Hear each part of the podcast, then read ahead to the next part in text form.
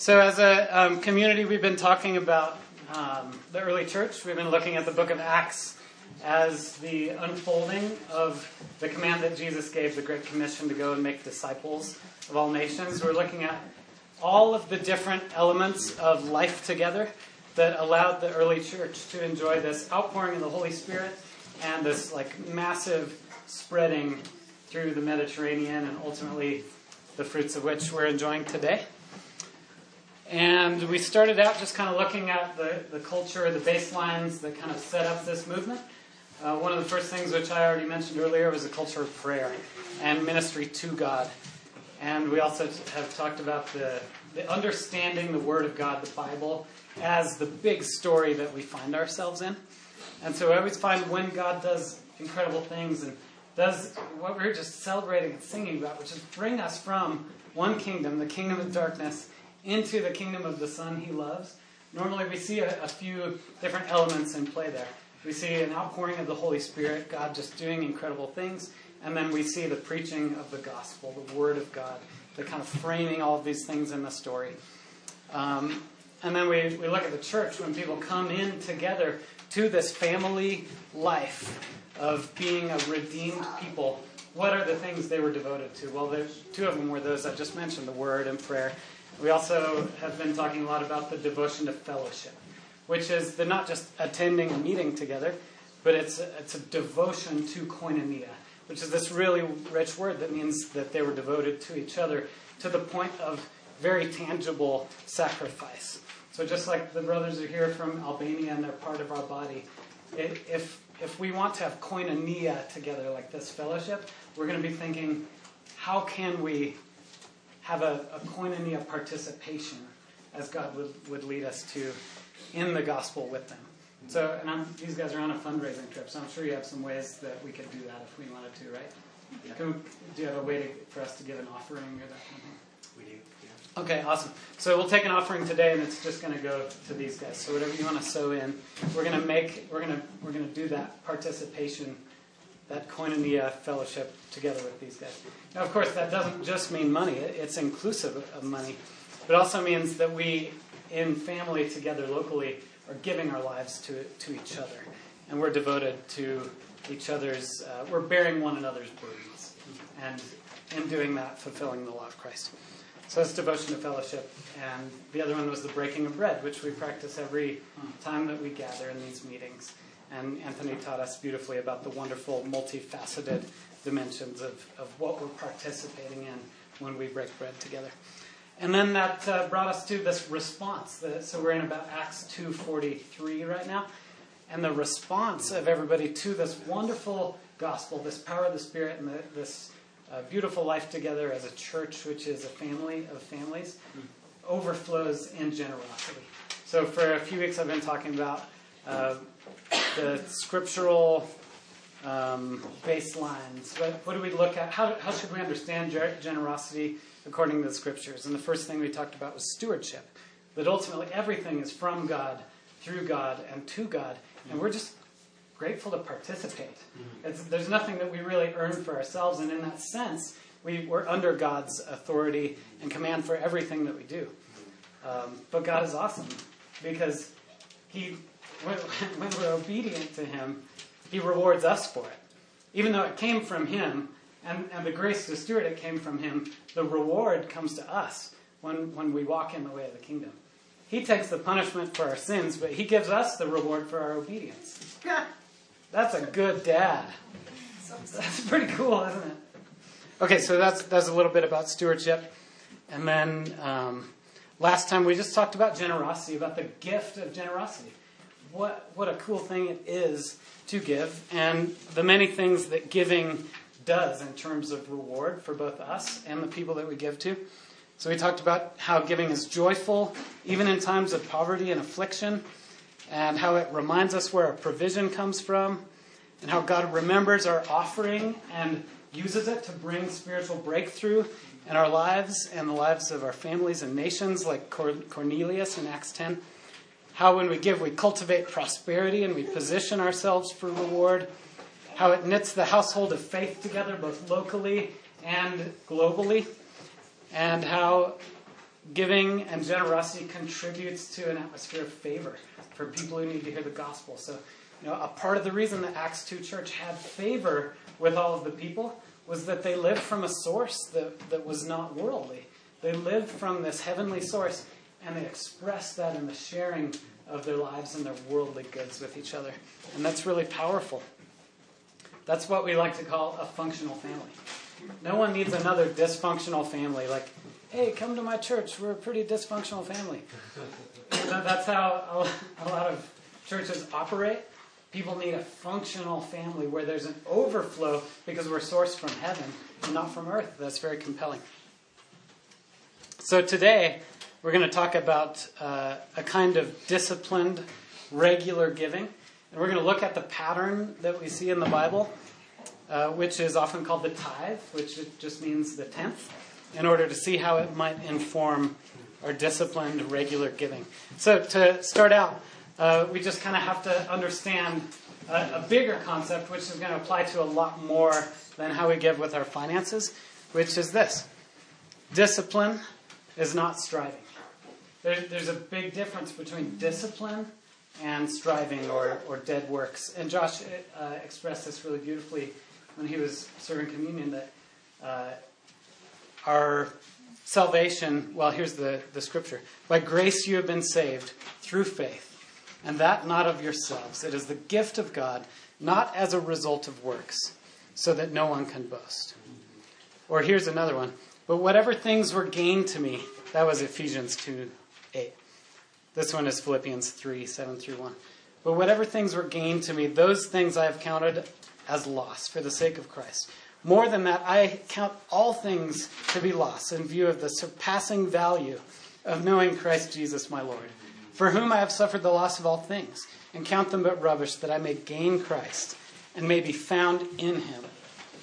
Not having a righteousness of my own derived from the law, but that which is through faith in Christ, the righteousness which comes from God on the basis of faith, that I might know him and the power of his resurrection and the fellowship of his sufferings, being conformed to his death, in order that I might attain to the resurrection from the dead.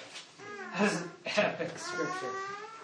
Both of those make it very clear that nothing we do in the Christian life, so when we talk about behaviors disciplines, uh, walking in the way of the kingdom, we're never talking about doing something to gain righteousness by our own works. We're always talking about how we live out the gift of God, which is righteousness that is through faith. It comes to us from God through faith. It's not the it's not based on works that any of us should boast, but actually we boast in Christ. That, that we would be counted a people who God gifted with a fellowship in the sufferings and the resurrection of Christ. So, in other words, striving doesn't have a view of the gospel. Striving is, is I'm going to engage in something in order to count myself righteous or get somewhere with God. But discipline all happens in view of the gospel. Discipline is a worshipful response to all that Jesus has done for us. So we have to understand that in order to begin talking about how we might engage a discipline of giving that would be um, life giving to us. With me so far? Don't sound so excited. Here's a couple of scriptures to help us reclaim Christian discipline. In the same way, faith by itself if it is not accompanied by action, is dead. James 2:17. Mm-hmm. They seem to have updated the NIV and it's a little bit more clear about this verse now. In other words, if, if there's no action to demonstrate our faith, that shows that our faith is dead. That's, that's how we see a faith that's alive, is it, it's accompanied by action. 2 Corinthians 15, 9 through 10. We talked about this one before. For I am the least of all the apostles, and not fit to be called an apostle because I persecuted the church of God. But by the grace of God, I am what I am. And his grace toward me did not prove vain, but I labored even more than all of them. Yet not I, but the grace of Christ in me. there is a labor and there is a striving according to the Spirit that is holy. And if, if we engage it, we'll be able to say, I worked harder than everyone. Not because I'm something, but because God, through His grace in me, makes me what I am. And in fact, it's not even really my work, because it's the grace of God in me working. And so there's, there's a fellowship with God when we, when we choose to engage discipline, when, when we choose to strive in view of the gospel and by the power of His Spirit that we get to enjoy. That's good right there, isn't it?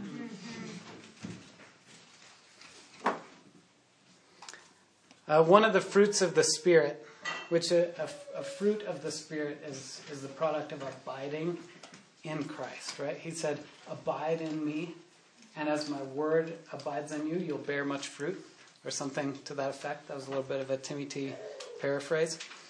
Uh, and the fruits of the Spirit, if anyone has been around church or the Bible much, most people can name them love, joy, peace, patience, kindness, goodness, gentleness, faithfulness, yeah, and self control. Awesome.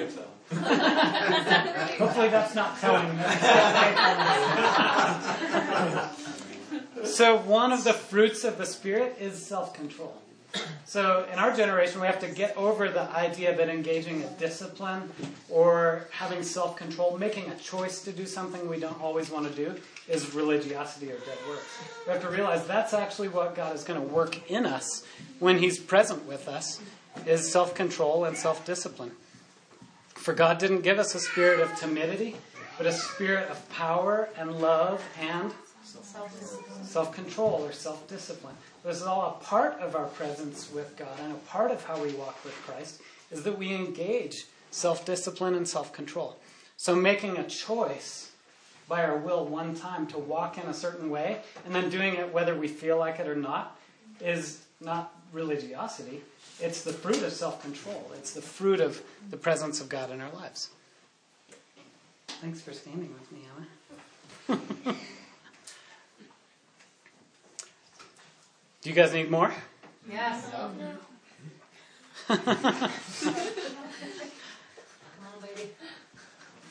so, I think our primary call, or, or, at least one of the things that um, Jesus prioritized really big time for us in the Sermon on the Mount and the way that um, he taught us to pray, is to seek the kingdom of God.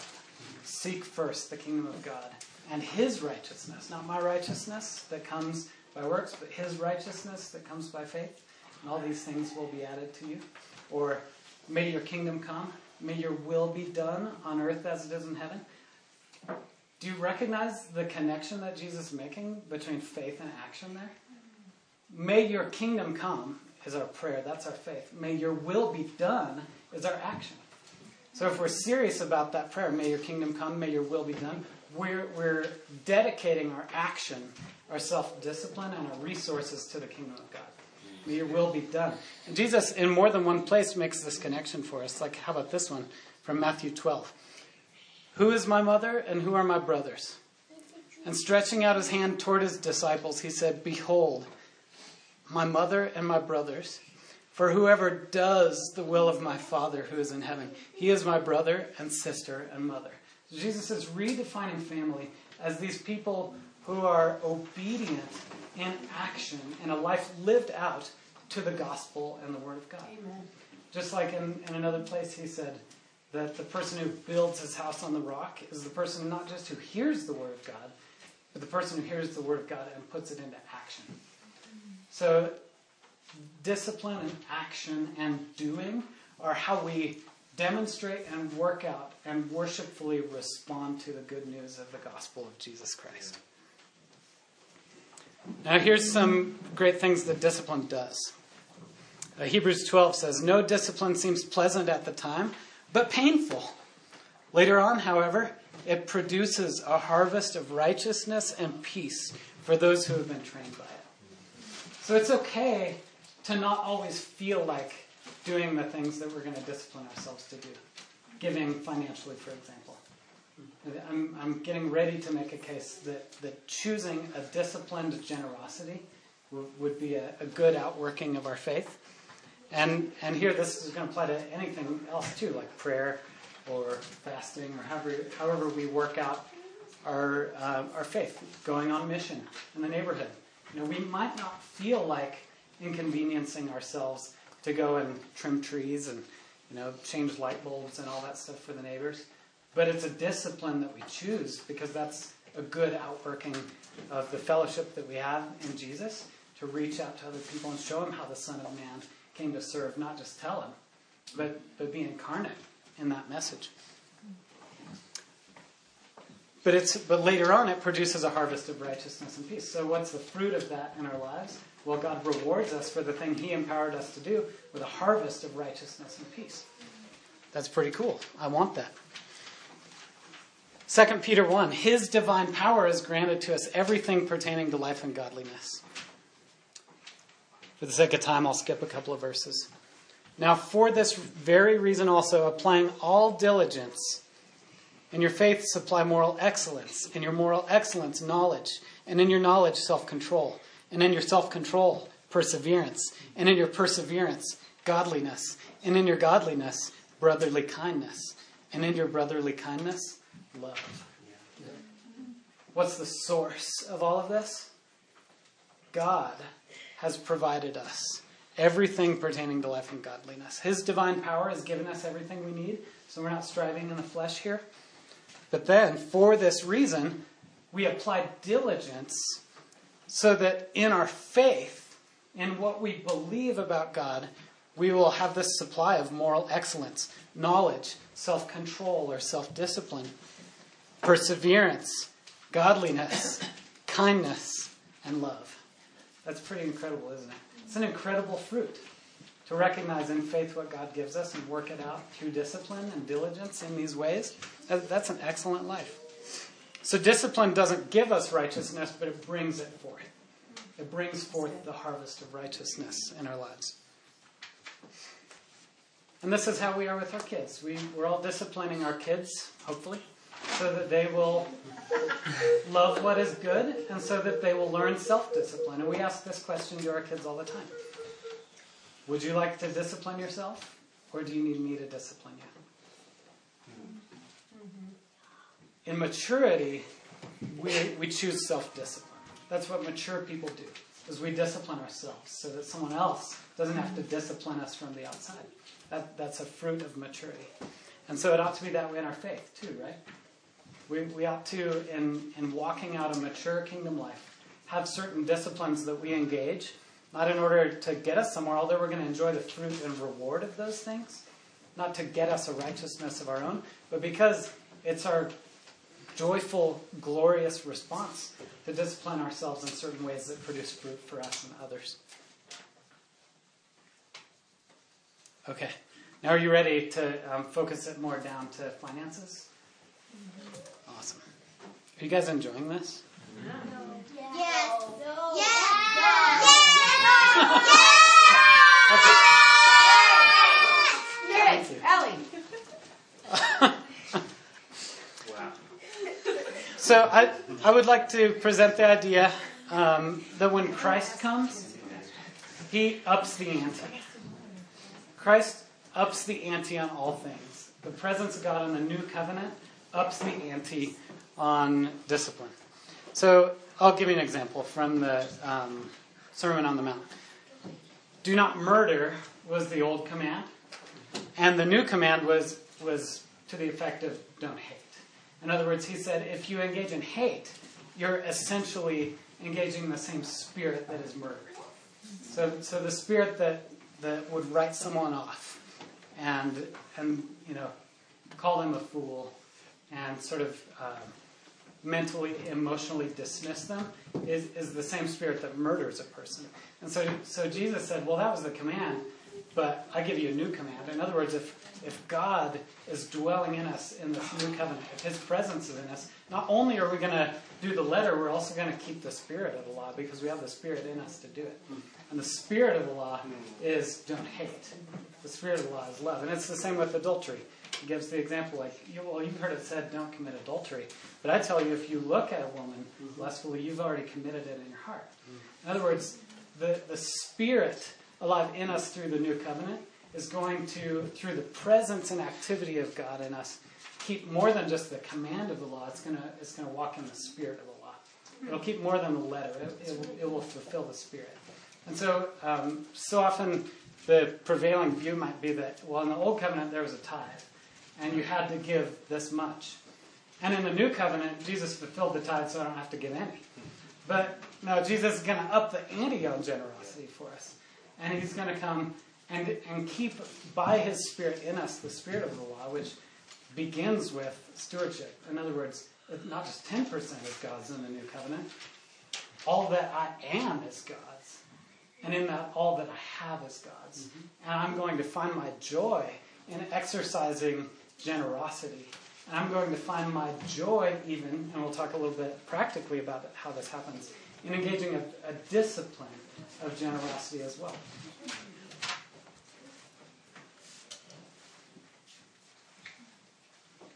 Here's a, a, good quote from Richard Foster on how in the New Covenant we might look at the tithe and understand how it speaks to us. The tithe simply is not a sufficiently radical concept to embody the carefree unconcern for possessions that marks life in the kingdom of God. Perhaps the tithe can be a beginning way to acknowledge God as the owner of all things, but it is only a beginning and not an ending. I want to read that again. The tithe simply is not a sufficiently radical concept to embody the carefree unconcern for possessions that marks life in the kingdom of God. Perhaps the tithe can be a beginning way to acknowledge God as the owner of all things, but it is only a beginning and not an ending. That's from Freedom of Simplicity by Richard Foster. There are a couple of um, things that Jesus says about money to help us understand it in the new covenant why engaging a discipline is actually really important for us because there's some pretty sobering warnings about the way that money fights for the allegiance of our heart. Jesus said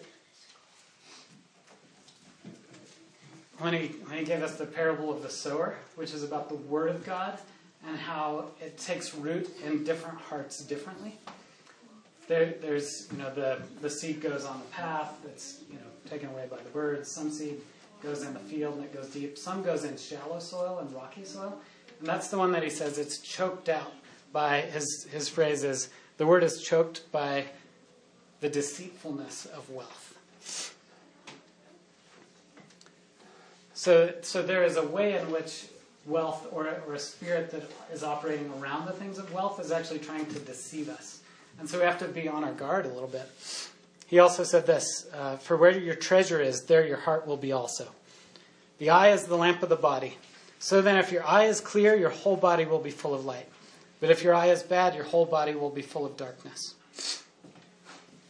If then the light that is in you is darkness, how great is that darkness? No one can serve two masters. For either he will hate the one and love the other, or he will be devoted to one and despise the other. You cannot serve God and wealth.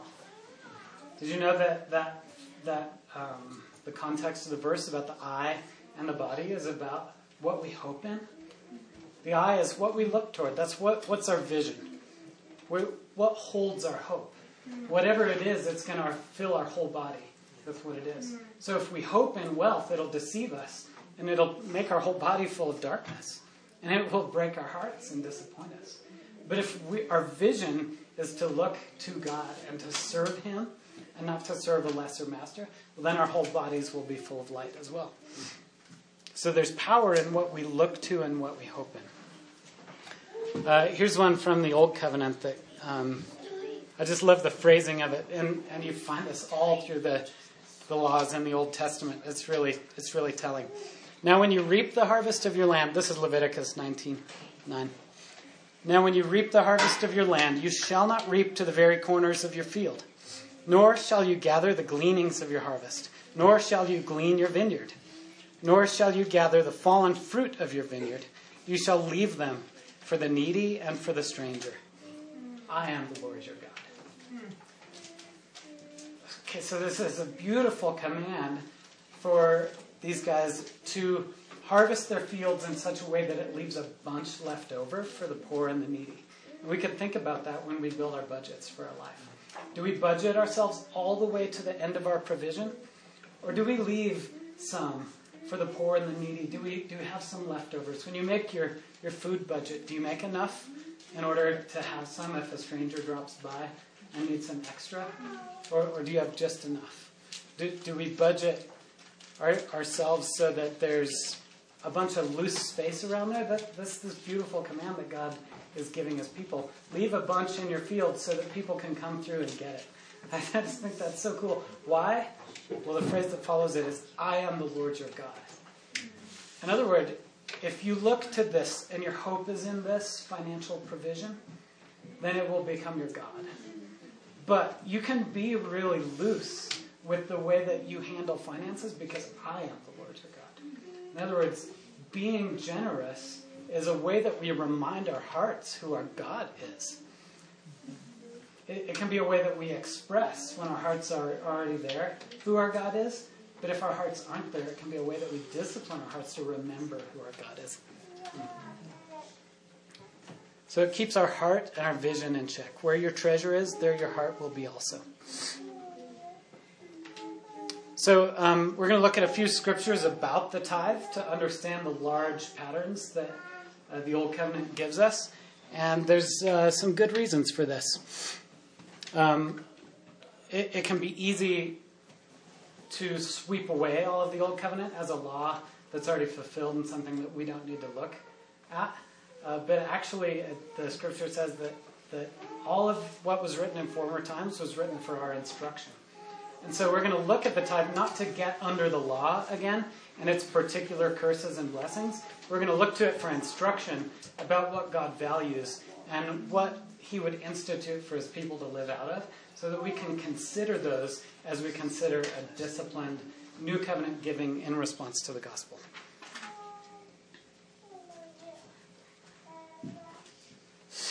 So, um, we're going to do a quick survey of the tithe. And actually, we're going to begin before the law. Um, we're going to begin with Abram, or Abraham, as God renamed him, who is the father of faith. Um, and I'm going to do a little bit of summarizing here. I'm going to read you as many scriptures as I can, uh, but it's a big story and a good story. So I'll, I'll do some summarizing as well. Let me read you a little bit from Genesis 14. The context is Abram wins a battle. Uh, these these guys came and they kidnapped somebody from Abram's household, and uh, Abram got all these trained warriors that were within his house, and they went and routed the enemy.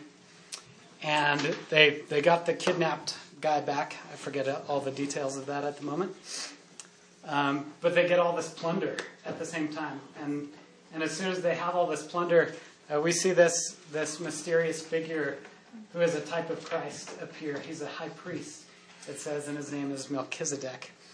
And Melchizedek comes and he blesses Abram with these words Blessed be Abram by God Most High, creator of heaven and earth, and praise be to God Most High, who delivered your enemies in your hand. So, what is Melchizedek saying to Abram as soon as he brings in all this plunder? He says, Blessed be God who delivered this into your hand. Blessed be God who gave you the victory in this. So the, this priest is blessing Abram and he's blessing God who brought the provision into him. Then Abraham, or Abram as he was called at that moment, had to do some business with the king of Sodom. And uh, a part of that involved him actually not, he decided not to take any of the plunder because he didn't want this king of Sodom to say, I have made Abram rich. And so he actually decided to forego taking the whole treasure. So he tithed uh, 10% of it to Melchizedek. I don't have the exact scripture for that. It's not very exciting. It just says he gave him a tenth. He gave him a tithe. Um, so he gave a tenth, and then he decided, and actually, just so that you, king of Sodom, don't try to glory over me. I'm actually going to not accept any of it at all. And then God comes to Abram and says this beautiful thing. He says, Do not be afraid, Abram. I am your shield, your very great reward. Mm-hmm. So Abram tithed, and then he just decided to forego this whole plunder. And God himself came to him and said, Hey, don't fear. I am your reward. I'm going to be your protector, and I'm going to be your provision. But Abram said, Sovereign Lord, what can you give me since I remain childless? And the one who will inherit my estate is Eliezer of Damascus. And Abram said, You have given me no children, so a servant in my household will be my heir. This is how a lot of us feel when it comes time to tithe or give a generous offering or, or to forego some kind of provision. But uh, kind of need this actually. Like there's this major lack in my life. So and even God comes to him in this this vision and says like, "Hey, don't worry, I'm going to be your provision." But he's like, "Okay, that's cool, but I kind of have these you know issues going on." And then God gives him this word. This man will not be your heir. In other words, it's not going to work out the way that you think it has to work out right now. But a son who is your own flesh and blood will be your heir. He took him outside and said, Look up at the sky and count the stars, if indeed you can count them. Then he said to him, So shall your offspring be. In other words, the provision that you most need, I am it, and I'm going to give it to you better than you can orchestrate for yourself. Mm-hmm. So when we tithe and when we act in radical generosity, we're, we're creating a place where we can encounter God and He can orchestrate on our behalf better than we can orchestrate provision for ourselves. Jacob tithed as well after his encounter with God. And I, and I like that these all had encounters with God. They have these worshipful, like amazing initiations from God. Oh, before I go to Jacob, I got to go back. In Hebrews 7, this is really important. Um, the writer of Hebrews takes the whole Melchizedek picture and he, he clarifies that Melchizedek is a type of Christ and that therefore the whole law of Moses and the Levitical priesthood is under Christ. So he takes the whole priesthood system, and we're going to look a little bit at how tithing to the priesthood looked in the Old Testament as a big pattern for us to see. And he places the whole thing squarely under Christ uh, in a very interesting way that we don't have time to go into. But it has to do with loins. Look it up yourself. Hebrews 7. So that's important because we see the origin, the first time in the Bible, all put under Christ. And so we need to understand the whole thing as under Christ too. Uh, Jacob tithe, it says in Genesis 28.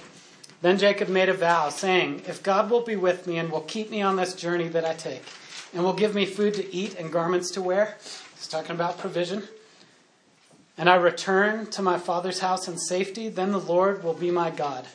This stone which I have set up as a pillar will be God's house, and of all that you give me, I will surely give a tenth to you. So Jacob pledged a disciplined generosity after his encounter with the Lord as a part of how he was going to walk with the Lord. He said, I'm going to expect some things from you, God. I'm going to expect you to be my provider. I'm going to expect you to keep me. I'm going to expect you to return me in safety. I'm also going to give you a tenth of everything. I'm going to, I'm going to walk in that understanding that you are my provider. And then we see um, in the law of Moses. Uh, so this it gets really interesting here. It's it's actually really fun to look into. Uh, there are different tithes, and they have different instructions. And uh, it's really good that we are not under the law of Moses because even if we did a very well researched uh, survey of everything that's written in the Old Testament about how to tithe, we probably would not be able to figure out how to do it. it it's extremely complex. And it, very smart people disagree about whether there's one tithe and it's allocated to some different things and different times, or whether there are actually three tithes that total up to 30% of a person's income, and whether first fruits are tithes or whether first fruits are in addition to tithes.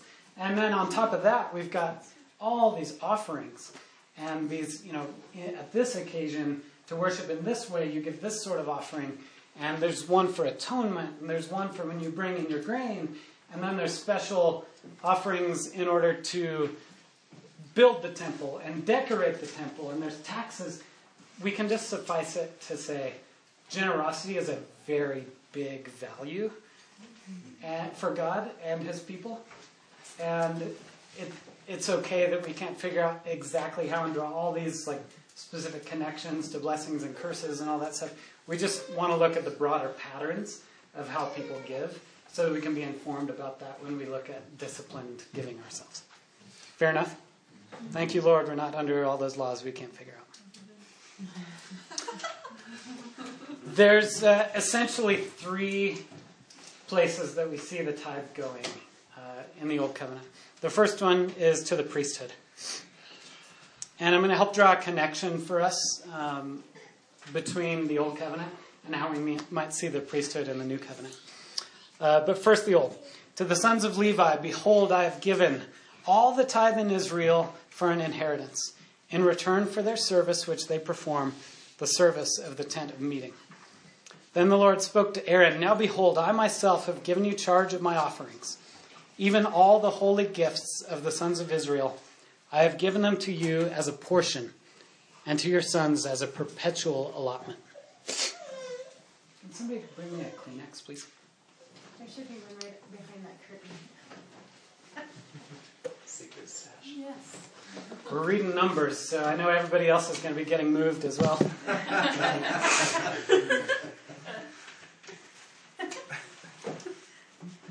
this also is yours, the offering of their gift. Even all the wave offerings of the sons of Israel, I have given them to you and to your sons and daughters with you as a perpetual allotment. Every one of your household who is clean may eat it, all the best of the fresh oil, and all the best of the fresh wine, and the grain, and the first fruits of those they give to the Lord, I give them to you. The first ripe fruits of all that is in their land, which they bring to the Lord, shall be yours. Every one of your household who is clean may eat it. It just occurred to me that's a very par- parallel to the scripture we've been looking at with the offering, where it says, And they gave not as we expected. They first gave themselves to God, and then in that, they give themselves to us. In other words, the first offering is to God. It's out of devotion to God, it's out of response to God. But in that, it's given to the priesthood. He says, They gave it to me, I give it to you, for you and your sons and daughters to enjoy forever. This is your inheritance. So he gave it to this special uh, tribe of people, the Levites, who were this old covenant priesthood, for them to enjoy. It was given to God first, God gave it to the priesthood. Um, as you could see, that also mentioned offerings. So the the, um, the Levites, the priesthood of the old covenant or of the law of Moses, um, they enjoyed lots of the offerings and eating all that stuff as well. And then there's all kinds of stuff already mentioned. Um, in addition to that, that would not necessarily go to the the Levites. But um, the emphasis I want to make here is that it was for the Levites to eat. It was for the well-being of them and their families. Okay, let me draw a connection to the um, New Covenant and the wonderful place that we live now with Jesus. Because the law of Moses was fulfilled in Christ, but that doesn't mean that the priesthood has been set aside. Uh, it's priesthood in the, in the New Covenant is not intermediary as it was in the Old Covenant. That means that no one stands between you and Jesus, your high priest, because Jesus is our intermediary. So we all have access to the throne of grace by the blood of Christ, according to Hebrews 10. We can come boldly before the throne. So no one, no one gets to stand between you and God, but there's still a priesthood. There's still a priesthood that ministers to God and ministers to the people, just like in the Old Covenant. Like you could look at um, Deuteronomy 14 and see this type in the sons of Zadok, I think it is, where they go and they minister to God and then they turn and minister to people. And obviously, there's still people, and in fact, all of us, in a measure, are asked to both minister to God and then turn and minister to people. That's the essence of what we're all walking out together in, in this um, expression of church, in which we all have a responsibility both to worship the Lord and to bring the gospel to the lost. Um, but here's a scripture that will help us clarify that. To him who loves us and released us from our sins by his blood. And he has made us to be a kingdom, priests to his God and Father. To him be the glory and the dominion forever and ever. Amen. Revelations 1 5 through 6. And then uh, Paul in Romans says, He gave me the priestly duty of proclaiming the gospel of God. So, in other words, the, this, this new covenant life that we're living out is a priestly duty. And who's called to the priesthood? Well, all of us, in a sense, are called. And, and it, that's a beautiful thing about the new covenant. The Levites were this special tribe, and God said, I'm choosing you as my inheritance, and I'm going to be your inheritance. But we're, we're all invited to be God's inheritance, and He's invited to be ours. Um,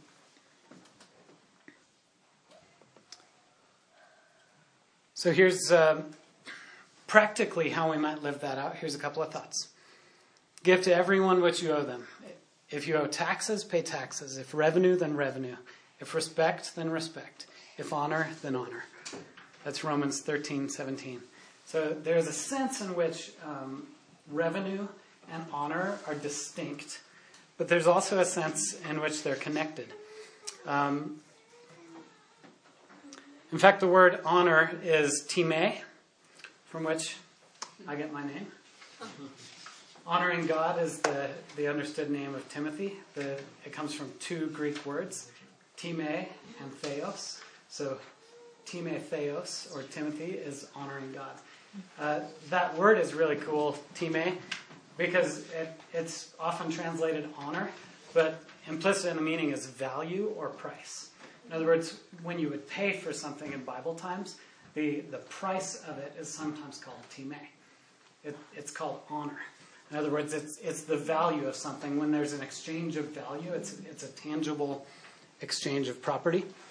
And uh, this connects with a couple of things. One, Jesus said in Matthew 13, he connected this, this honor to um, the giving of a gift or the rendering of a service. You could look at that. That's where he says he's talking about the traditions of men and how we can't set aside the command of God. Uh, he, he makes a clear connection that in order to bring honor to a father and mother, uh, it, that's expressed in a gift or a service. Here's where all this is going. Although there's many scriptures we could talk about, I'll just read you 1 Timothy 5:17. The elders who rule well are to be considered worthy of double honor, especially those who work hard at preaching and teaching. For the scripture says, "You shall not muzzle the ox while he is threshing, and the laborer is worthy of his wages." So, in, in the new covenant, we're all priests and kings, but there are these special family leaders called elders or overseers, interchangeably. And uh, Paul is saying that he says they're worthy of double honor. So there, there's a tangible uh, service or a tangible gift that Paul is instructing all these family churches to give to their overseers. These, uh, like you might understand, the elder in a village. Uh, a father who is such a good father to his own family, he also becomes a father to the village, is a pretty good way to understand um, elders in the new covenant. And Paul is saying, uh, and directly connected to finances, you shall not muzzle the ox while he is threshing, and the laborer is worthy of his wages. In other words, there are some people who are going to put so much time into their devotion to the word, the preaching and teaching, bringing a biblical paradigm to the extended family, that those people ought to be given a special provision from that work as well. So that's um, the priesthood. We looked at the priesthood in the Old Covenant, how they have a special portion set aside for them, how we're all priests and kings in the New Covenant, but Paul has also instructed the churches to set aside a portion to honor those who have that, that um, fatherly, motherly grace for the village, and especially to establishing them in the teachings of Christ. The second tithe I want to look at is the poor.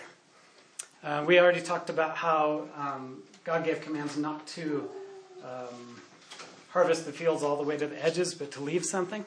And that's kind of an offering. That's sort of just a lifestyle. But there is also a tithe for the poor. And so it says, when you have finished paying all the tithe of your increase in the third year, the year of tithing, then you shall give it to the Levite to the stranger, to the orphan, and to the widow, that they may eat in your towns and be satisfied. Obviously, God, God has not changed his priorities. There's a lot in the New Testament as well about taking care of the poor, the alien, the orphan, the widow, the stranger. So um, we could look at a lot more, but for time, let's just suffice it to say it's a very big priority for God to take care of those um, disenfranchised, those people that, that may not have a natural family to provide for them. And he clearly allocated not in just this one spot, but a portion of the tithe could be given for that purpose. So we might consider how a portion of our regular disciplined giving might go to that purpose as well.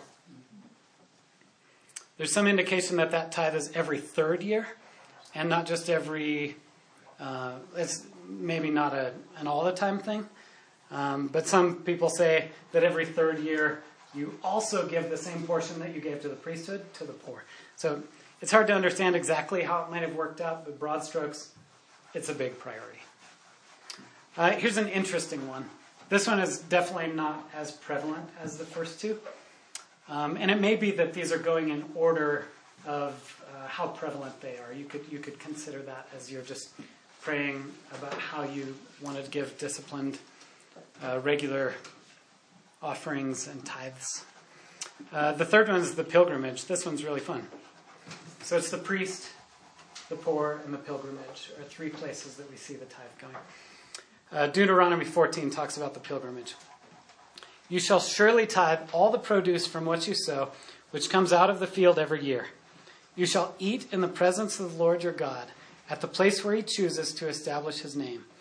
The tithe of your grain, your new wine, your oil, and the firstborn of your herd and your flock. That's a pretty good party.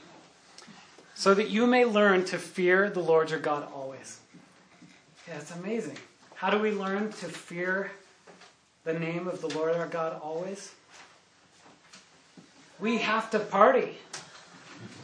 This is not written to the Levites, this is, this is written to the people.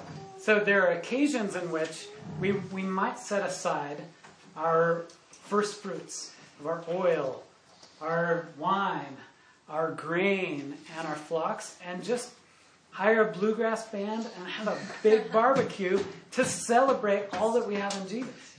And that is a way that aligns our hearts back to a fear and reverence for God alone. Does anybody struggle with celebrating? Does anybody have fear around abundant celebrations?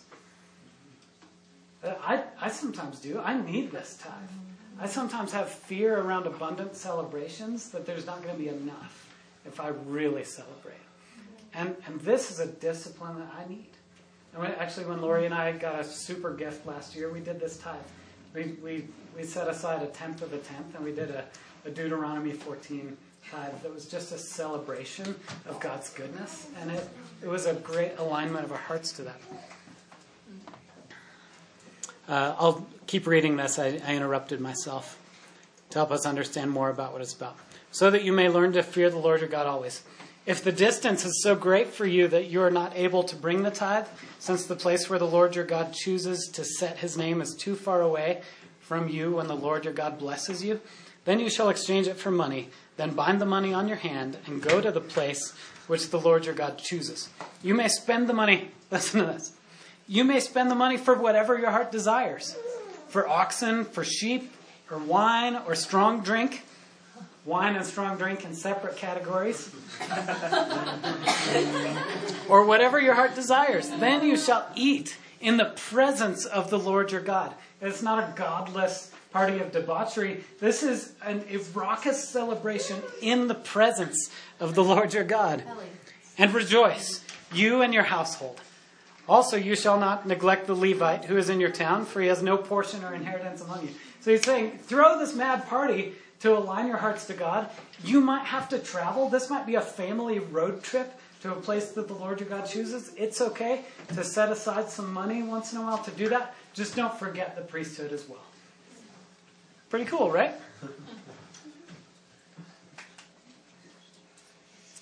I'm doing so good on time today. This has been a power packed, scripture filled teaching. Um, let me summarize, and then I'm going to give some personal notes and um, extra biblical tactical tips to you. The broadest patterns of the tithe include giving to those who minister to God's people, giving to the poor, and, perhaps less emphatically, to take a celebratory pilgrimage.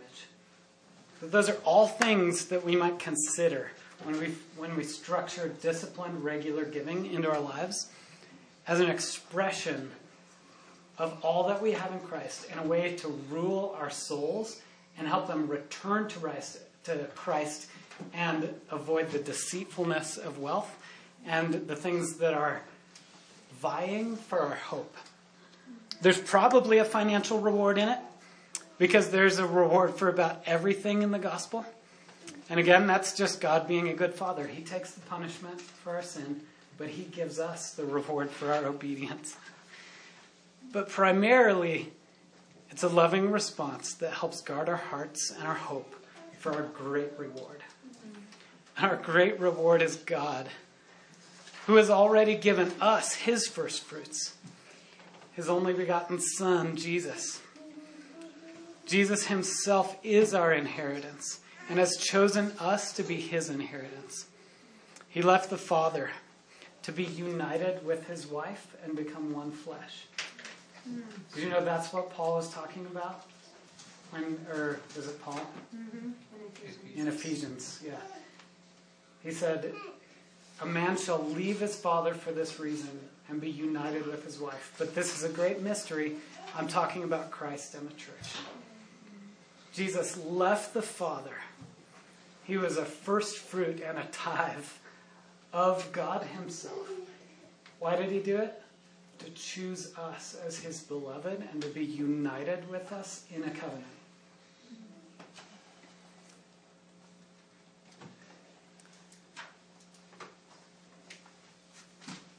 Thank you, God.